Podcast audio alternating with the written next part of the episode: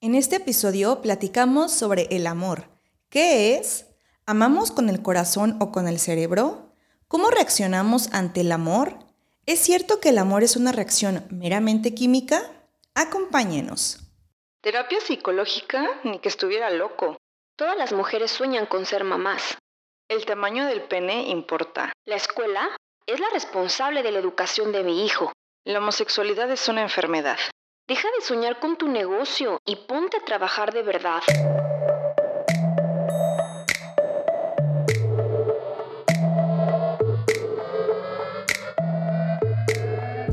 Te habla Georgina Y Susana Sánchez. Con el fin de cuestionarnos y generar criterios propios, descubramos mitos y realidades sobre El amor, la nutrición, la sexualidad, las emociones, emprendimiento, educación y muchos temas más.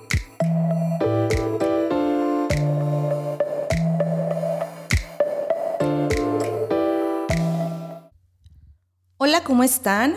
Les saluda nuevamente Geo. y Susana, como siempre deseando que se encuentren bien. En este episodio platicamos sobre uno de los sentimientos más maravillosos que existen y que podemos experimentar, el amor. Antes de comenzar, les recordamos que si desean algún tema en particular, pueden escribirnos en nuestras redes sociales, mitos y realidades-oficial en Instagram, mitos y realidades en Facebook y mitos y realidades podcast en YouTube. Hablar de amor es un tema súper amplio y complejo. Existen diferentes tipos de amor dependiendo de la intensidad o a quién amamos. Cada persona expresa su amor de forma única y es un sentimiento que quizá muchos de nosotros hemos vivido. Tal vez expresando amor a la familia, a un amigo, a un amante, a un esposo, a una esposa, a tu abuela, a tus hijos, de mil formas. Pero el día de hoy platicaremos en específico del amor romántico. ¿Quién de nosotros se ha enamorado? ¿Quién ha sufrido por amor? ¿Cuántos hemos hecho locuras o cosas fantásticas por amor? Pero ¿por qué lo hacemos? ¿Qué pasa por nuestro cerebro en ese momento? Todo esto y más analizaremos juntos en este episodio. Vamos con los mitos que iremos descubriendo. Mito número uno. El amor entra por los ojos. Mito número 2. El amor es pasajero, se termina y luego se convierte en costumbre. Mito número 3. El amor todo lo aguanta y todo lo puede. Existen muchísimas formas de explicarlo y muchos estudios acerca de este tema. La neurociencia puede darnos una respuesta acerca de lo que sucede en nosotros de forma química y biológica. Pero existe otra parte que no podemos dejar de lado. Lo cultural, psicológico, sociológico y filosófico que también intervienen en el amor. Además que la forma de expresión del amor es una construcción cultural que a lo largo de la historia ha ido cambiando y dependerá de la sociedad, del contexto, las costumbres y de ese tiempo determinado para expresarlo. Pero, ¿de dónde surge el amor? ¿Cuándo nos dimos cuenta como especie humana que éramos capaces de amar? El amor es un sentimiento presente en muchas etapas de la vida del ser humano, pues es un sentimiento universal. El amor que hoy concebimos ha pasado por innumerables facetas. No es la misma concepción que se tenía del amor en la edad antigua, en la edad media y hoy en día. Por ejemplo, para los griegos existían cuatro concepciones del amor. Uno, eros, que era el amor carnal, el amor intenso. El número dos es estorge, que es un amor comprometido y duradero que se cultiva a lo largo del tiempo, un amor amistoso, fraternal o de familia. El número tres lo llamaban filia, que era hermandad y amor por el prójimo, un amor desinteresado y que buscaba el bien común. El número cuatro, el ágape, es un amor más profundo, el amor más puro, un amor incondicional, más allá de lo que yo espero del otro o de la otra. Amar en libertad. Sí, para los griegos el amor también era un sentimiento muy importante. De hecho, tenían una diosa llamada Afrodita, la diosa del amor, Sí. y la diosa Venus para los romanos. Sí. En la Edad Media el matrimonio estaba ligado al patrimonio y no tenía nada que ver con el amor. Nada. El amor en esa época se vio como algo secundario, desplazado por lo que mejor le convenía a las familias de forma económica, o sea, ni siquiera a la persona que se iba a casar, sino a la familia. Claro. En este caso, las mujeres eran ofrecidas ante la sociedad para poder saber quién quería establecer contratos y acuerdos con la familia de aquella mujer y casarse. Sí, de hecho la fiesta de 15 años, que es súper común aquí en Occidente, o por lo menos en nuestro país México, es muy común. Este tipo de fiestas en esa época se realizaban con el propósito de presentar a la mujer a la sociedad, donde se consideraba que ya era apta para casarse. Sí, a esa edad ya se le consideraba mujer. Exactamente. Y aquí es donde se realizaban los contratos que tú comentas, los contratos de matrimonio, dejando de un lado el amor y bueno, claro que en la actualidad aún se dan estos matrimonios negociados, ¿no? No, no te lo puedo creer. sí, hemos vivido en un engaño. He vivido en un mito. Sí.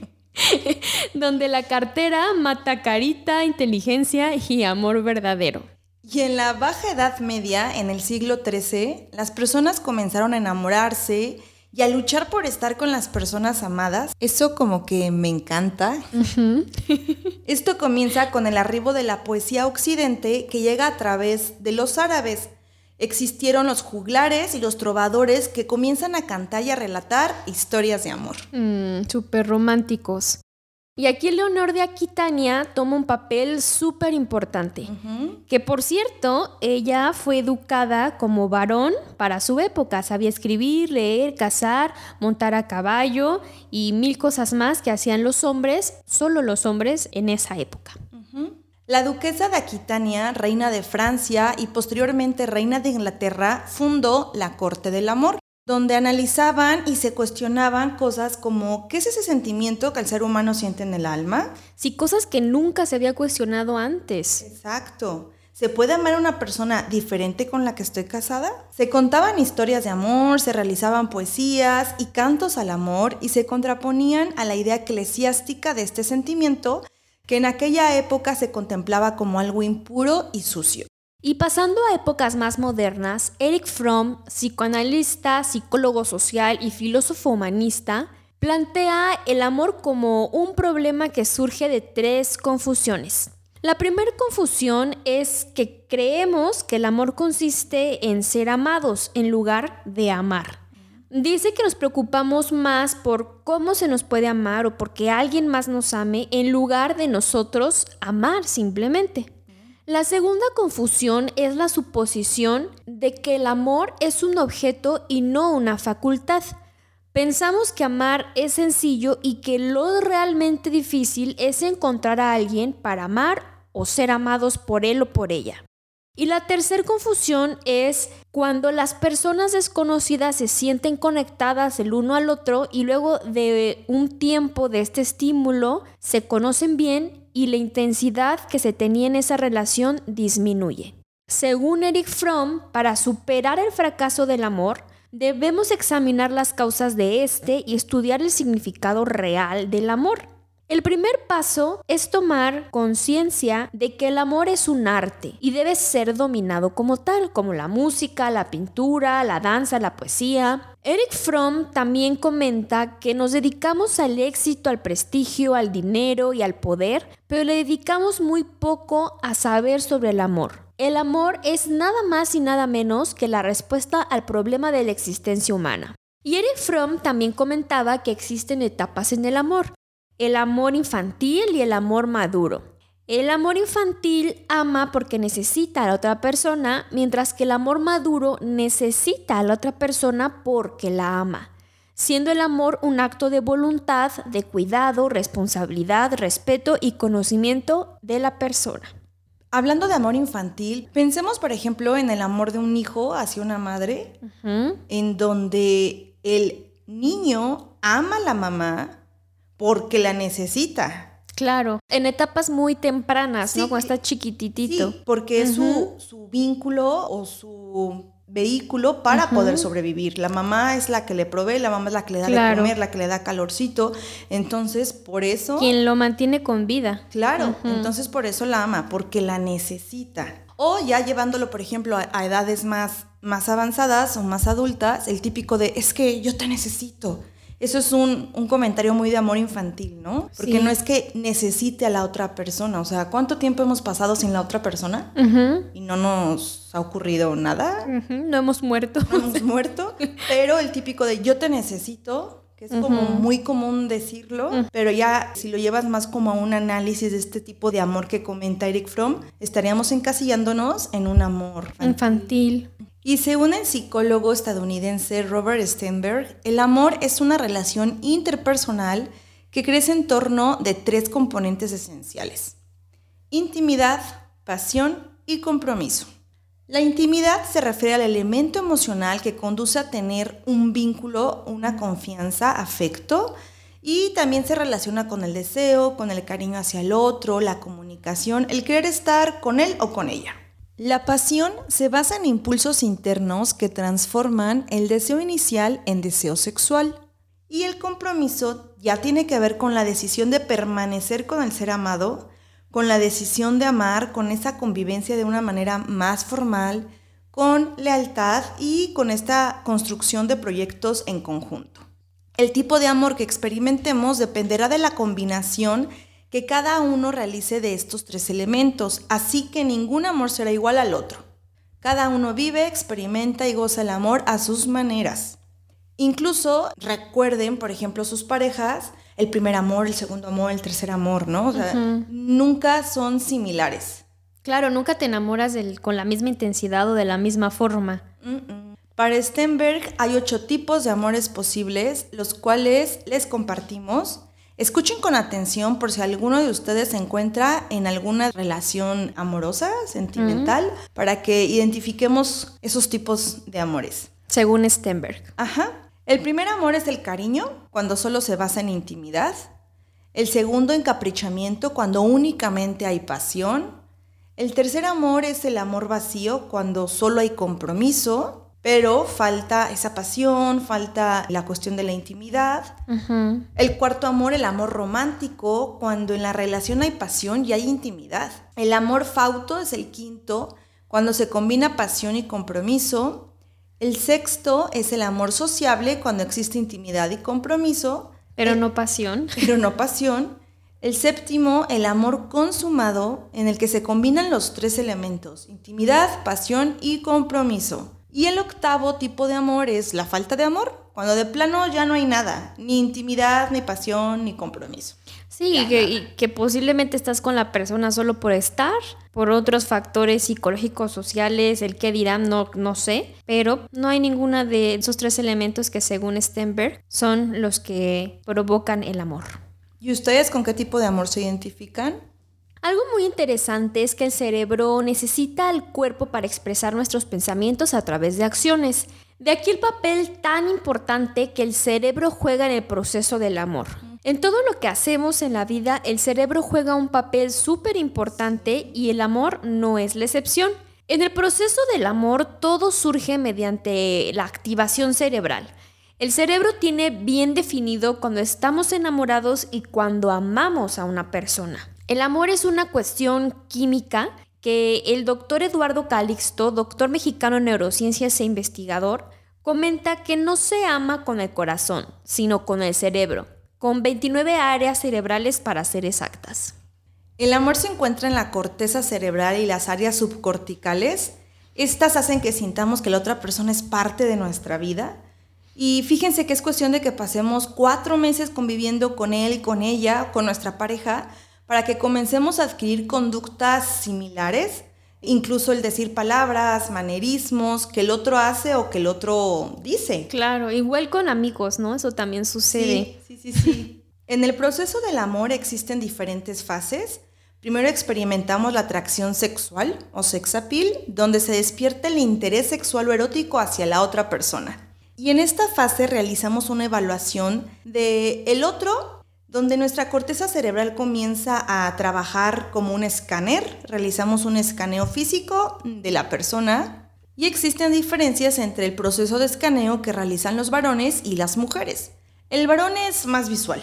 Ellos prestan más atención al aspecto físico, considerando el atractivo como primer lugar. donde ella o él tendrán que ser visual y físicamente atractivo para ese hombre. Tienen que ser antojables para el, para el hombre. Sí, sí, sí. el hombre se fija en los ojos, sonrisa, busto y caderas. Sí, aquí para algunos hombres con que esté bonita, bonito, atractivo, atractiva, ya, palomita. En esta fase es únicamente si está bien, ya, perfecto.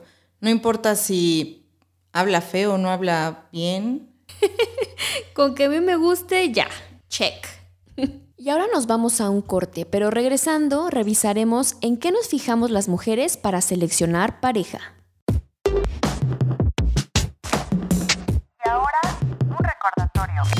Visítanos en nuestro Instagram mitos y realidades-oficial y sigue el hashtag conocer para comprender. Para la mujer es diferente, las mujeres consideramos otro aspecto más allá de lo físico. Obviamente también hacemos una evaluación del aspecto físico, claro, también. Pero nosotros miramos el rostro, los brazos, las caderas y las piernas. Y en este primer escaneo también consideramos las actitudes, Consideramos el contexto, el aspecto psicológico y social, valoramos el aspecto intelectual. Por eso es que podemos sentir atracción por alguien que físicamente no es tan atractivo o tan atractiva totalmente para nosotras, o sea, para nuestro estándar. Pero en la forma en cómo te trata, lo escuchas hablar y analizas, ¿no? Como su inteligencia, eh, y eso pues te va gustando. Claro, también si brinda seguridad, el estatus que tiene, si es un posible proveedor o proveedora, también influye en este primer escaneo que las mujeres hacemos. Y esto no quiere decir que la mujer sea interesada, pero, no, no. pero realmente tiene que ver con pervivencia, con esta cuestión biológica de macho y hembra, porque también así sucede en la naturaleza, en donde si yo considero que él va a ser un mejor proveedor, que él me va a proteger, que él va a hacer que sobreviva, entonces llego a generar un vínculo afectivo con él. Incluso también la parte de que los hombres se fijan en la figura de la mujer, en las caderas, en el busto, también tiene que ver con algo biológico y de evolución el hecho de que, ah, ok, puede ser una mujer posiblemente fértil. Y también aquí en las mujeres el olfato juega un papel súper importante debido a que tenemos mayores receptores para oler. Según el doctor Calixto, una hormona llamada el complejo mayor de histocompatibilidad, Parece trabalengua. sí, determina la elección de un posible candidato. La hormona permite conocer si ese varón es compatible genéticamente con nosotras como mujeres y si puede proveer una carga genética adecuada para nuestra descendencia. Aquí con la cuestión de la carga genética es algo súper curioso porque si la persona es, digamos, no compatible genéticamente, o sea, por el olfato, nosotros lo distinguimos y decimos no, y así puede ser una persona físicamente súper guapa, este, súper atractivo, pero tiene algo que... No. Su olor. Sí, o sea, ese olorcito como que no.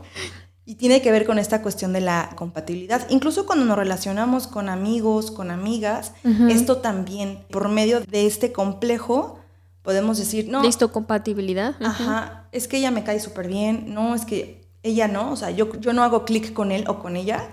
Y todo eso tiene que ver, pues, en biológica. Claro.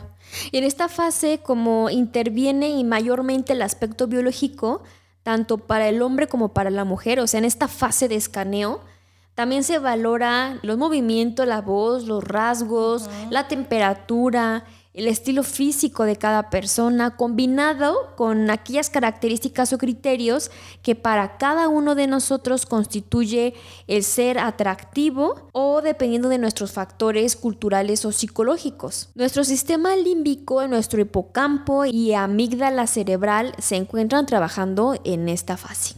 Sí, y es que a veces podemos encontrar parejas donde físicamente quizá él o ella es más atractiva que él o que el otro. Y hasta decimos, ¿no? ¿Qué le vio? ¿Qué le vio? ¿Por qué le eligió, no? Ni siquiera tiene temas de conversación. Ajá, sí, sí. ¿Por qué está con ella o con él? Sí. bueno, pero esto tiene que ver precisamente con la valoración que hace nuestro cerebro y el cómo integra toda esta información. Y con esto desmentimos el mito número uno, que refiere a que el amor entra por los ojos. Claro que sí, la vista tiene muchísimo que ver, pero es una combinación de varios factores biopsicosociales. Sí, como dice el dicho, ¿no? Ojos vemos, más abajo no sabemos. sí. Y bueno, si todo va viento en popa con la persona por la que sentimos esa atracción sexual, podrá surgir el enamoramiento, fase que es transitoria, durando aproximadamente mil días. En esta fase es cuando podemos llegar a hacer cosas inimaginables por el otro, por la otra, donde se cometen todas esas locuras por estar enamorado y nuestro cerebro se encuentra estimulado constantemente. El cerebro experimenta liberación de grandes cantidades de dopamina, el neurotransmisor causante de todas las sensaciones placenteras. Liberamos dopamina cuando lo vemos, cuando la vemos, cuando salimos con él, con ella, cuando lo besamos, cuando tenemos orgasmos, nos sentimos felices y motivados. Y durante los primeros seis meses las cantidades que se liberan son mayores, viviendo un estado de felicidad extrema. Estamos en las nubes. Exactamente. Pero no todo es color de rosa porque la dopamina bloquea el razonamiento, la planeación y nuestra corteza cerebral está inhibida por la liberación de este neurotransmisor. Estamos dopados de dopamina. Estamos locos de amor. Y aquí es cuando viajas horas para llegar a ver a la otra persona. Me acordé de algo. Llueve, truene, relampagué, ahí estamos.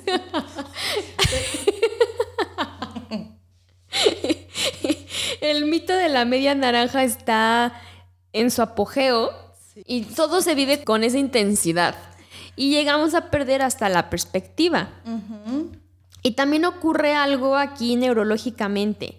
La concentración de serotonina baja cuando estamos en la etapa de enamoramiento. Es por eso que podemos llegar a experimentar ansiedad, estrés, depresión, obsesión por la persona amada. Por eso que constantemente pensamos en esa persona o nos malviajamos y comenzamos a sentir inseguridad si no vemos a esa persona o no estamos con él o con ella. Sí, o esa ansiedad de ¿está en línea?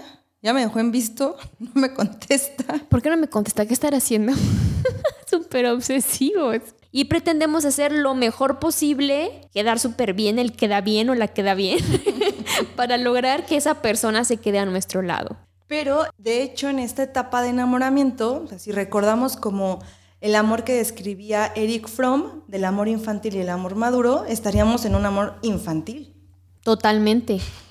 Sí, o sea, lo necesito porque me muero. Me muero si no está él, si no está ella. Sí. Y es que en el enamoramiento proyectamos incluso nuestras ideas en el otro. Por eso es que cuando una pareja termina en esta etapa de enamoramiento, o sea, uno se siente defraudado. Sí, cuando, te, cuando tú estás en esa etapa de enamoramiento y te cortan. Ah, sí. O vaya, ya te valió. sientes basura, te sientes defraudado así de, pero es que puse todas mis ilusiones en esta canija, en este canijo y me está cortando, o sea, tanto tiempo que invertí en ti, tú me dejas. Yo que me visualizaba contigo para toda la vida. No valoraste lo que hice por ti. El enamoramiento puede llegar a ser una montaña rusa de emociones. Cuando nos enamoramos es normal que atribuyamos mayores cualidades a las personas. Sí. Y tres o cuatro años después nos damos cuenta de cómo es en realidad la persona. Mm, chan, chan, chan. Chan, chan, chan. Sí, y además de esas cualidades que le ponemos a la persona pueden ser realmente cualidades o pueden ser también necesidades que nosotros mismos tenemos. Justo el amor infantil de la necesidad de Eric Fromm. Y nosotros se las atribuimos y Ajá. la otra persona ni cuenta, ni desarrolladas las tiene. Ni desarrolladas. Y aquí es cuando surge la segunda etapa, que es cuando las parejas se conocen de una manera más profunda. Y si se desbloquea el reto del enamoramiento, es cuando surge el amor. Pasamos al siguiente nivel, Sí, ya que puede ser amor o desencanto. sí, Aquí es donde realmente nos damos cuenta que la persona de la que estamos enamorados a lo mejor es, sí, maravilloso, maravillosa como la concebimos, o realmente no lo es. Y aquí, por ejemplo, podemos empezar a valorar ciertas cosas y analizar. No sé, a lo mejor es que es bien impuntual, o sea, siempre llega súper impuntual por mí y en el enamoramiento lo podemos justificar. justificar. No, es que siempre hay un buen de tráfico, es que estaba lloviendo, es que ta, ta, ta. Pero ya en la etapa después de tres, cuatro años que empezamos a valorar si, si es lo que queremos o lo que no queremos, nos empezamos a dar cuenta cómo es la persona y empezamos a decir, no, pues es que ella es mucho, o sea, siempre llega súper impuntual por mí, por ejemplo, ¿no? O sea, no, eso ya no me está gustando. Entonces ya empiezas a cuestionar muchísimas acciones, actitudes que tiene esa persona hacia contigo en general. Y hacemos un balance si realmente queremos seguir o ya, el siguiente, next, o la siguiente. Recuerden, primero nos enamoramos y después amamos. Cuando amamos, en nuestro organismo se reduce la presión arterial. El amor es capaz de motivarnos a ser mejor personas. Produce también cambios químicos a nivel cerebral. Con esto desmentimos el mito número 2, donde el amor es pasajero, se termina y luego se vuelve costumbre, porque lo que se termina es el enamoramiento, dando apertura a la etapa del amor, a una etapa más razonada, a una etapa más madura. Y no es costumbre, sino una decisión de si quiero seguir o no. Claro que aquí podemos encontrar diferentes matices, ¿no? Eh, hay muchas personas que se justifican o se autoengañan que no van a dejar a la otra persona por los hijos, por el estatus social que me brindan, por el que dirán, por la cuestión religiosa, etc.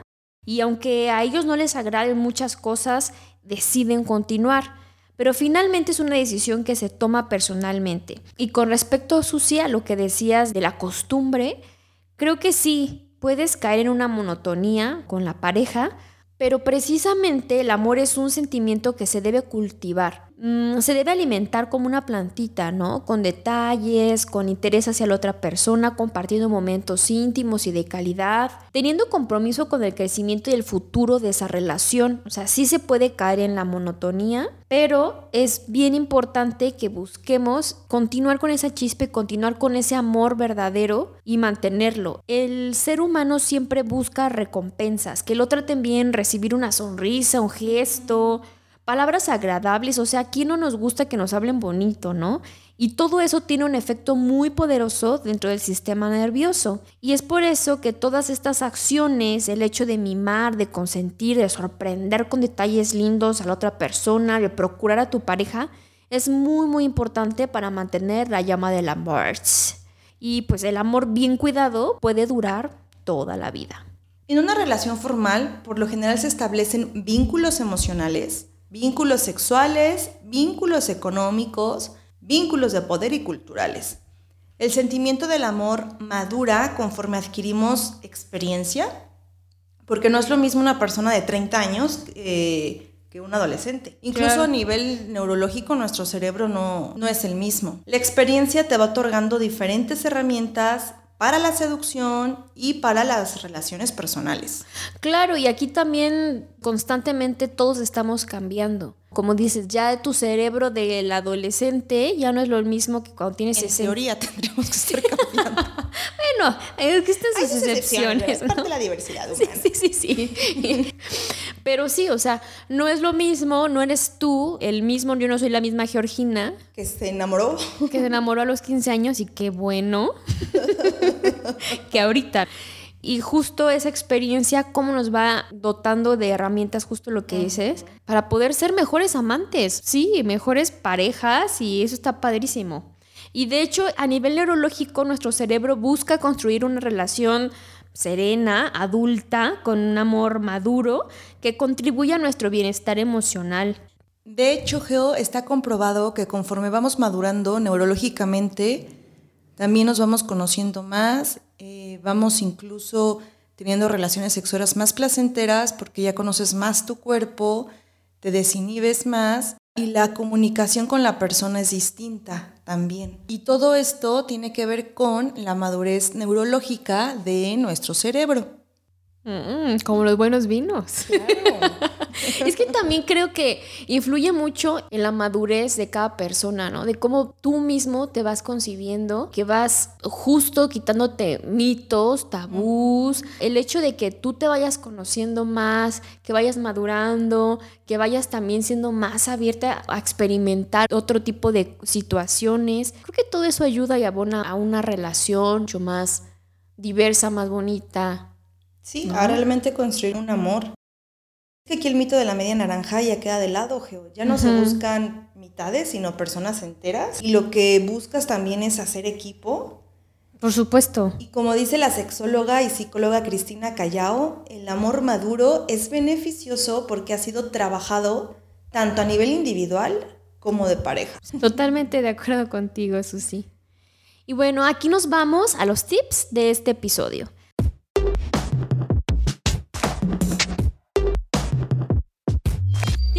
Número 1. Recuerden que las bases biológicas del enamoramiento son universales.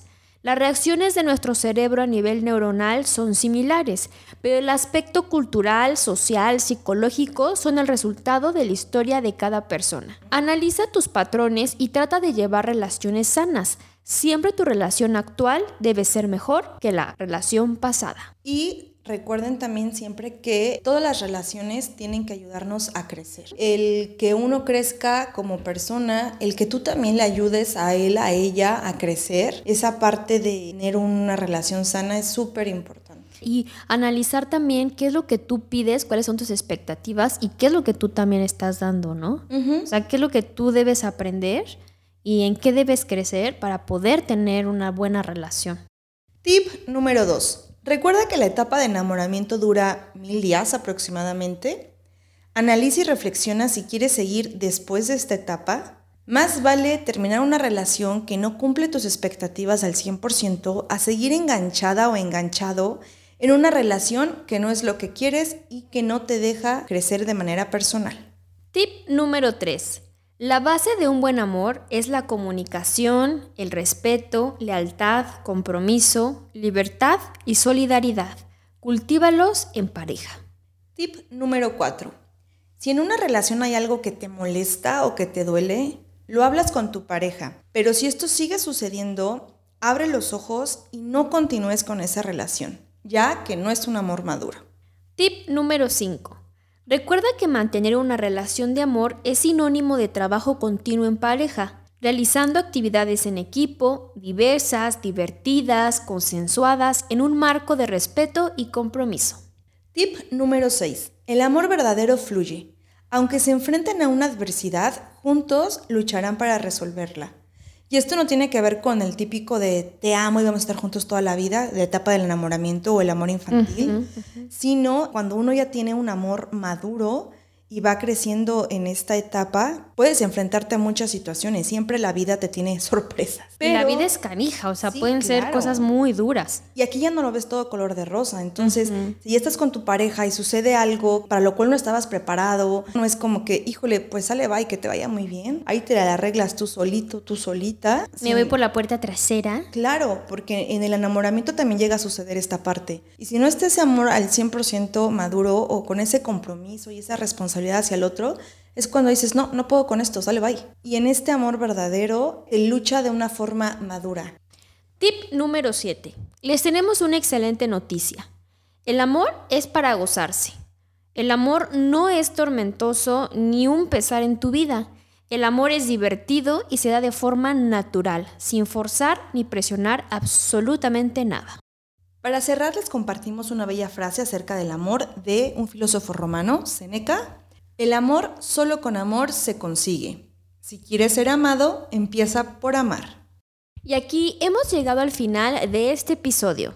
Si conoces a alguien a quien le pueda servir la información, no dudes en compartirla. Y si tienes algún mito que quisieras que descubriéramos juntos, escríbenos en nuestras redes sociales. Muchas gracias por estar, ámense mucho y viven bonito. Chao. En el próximo Mitos y Realidades hablaremos de la crianza en los niños. Gracias por escucharnos. Tú eres parte fundamental de este proyecto. Si te gustó nuestro contenido, ayúdanos a compartirlo. Síguenos en nuestras redes sociales y coméntanos sobre qué mitos y realidades te gustaría que descubriéramos juntos. Encuéntranos en Instagram como mitos y realidades-oficial y con el hashtag conocer para comprender.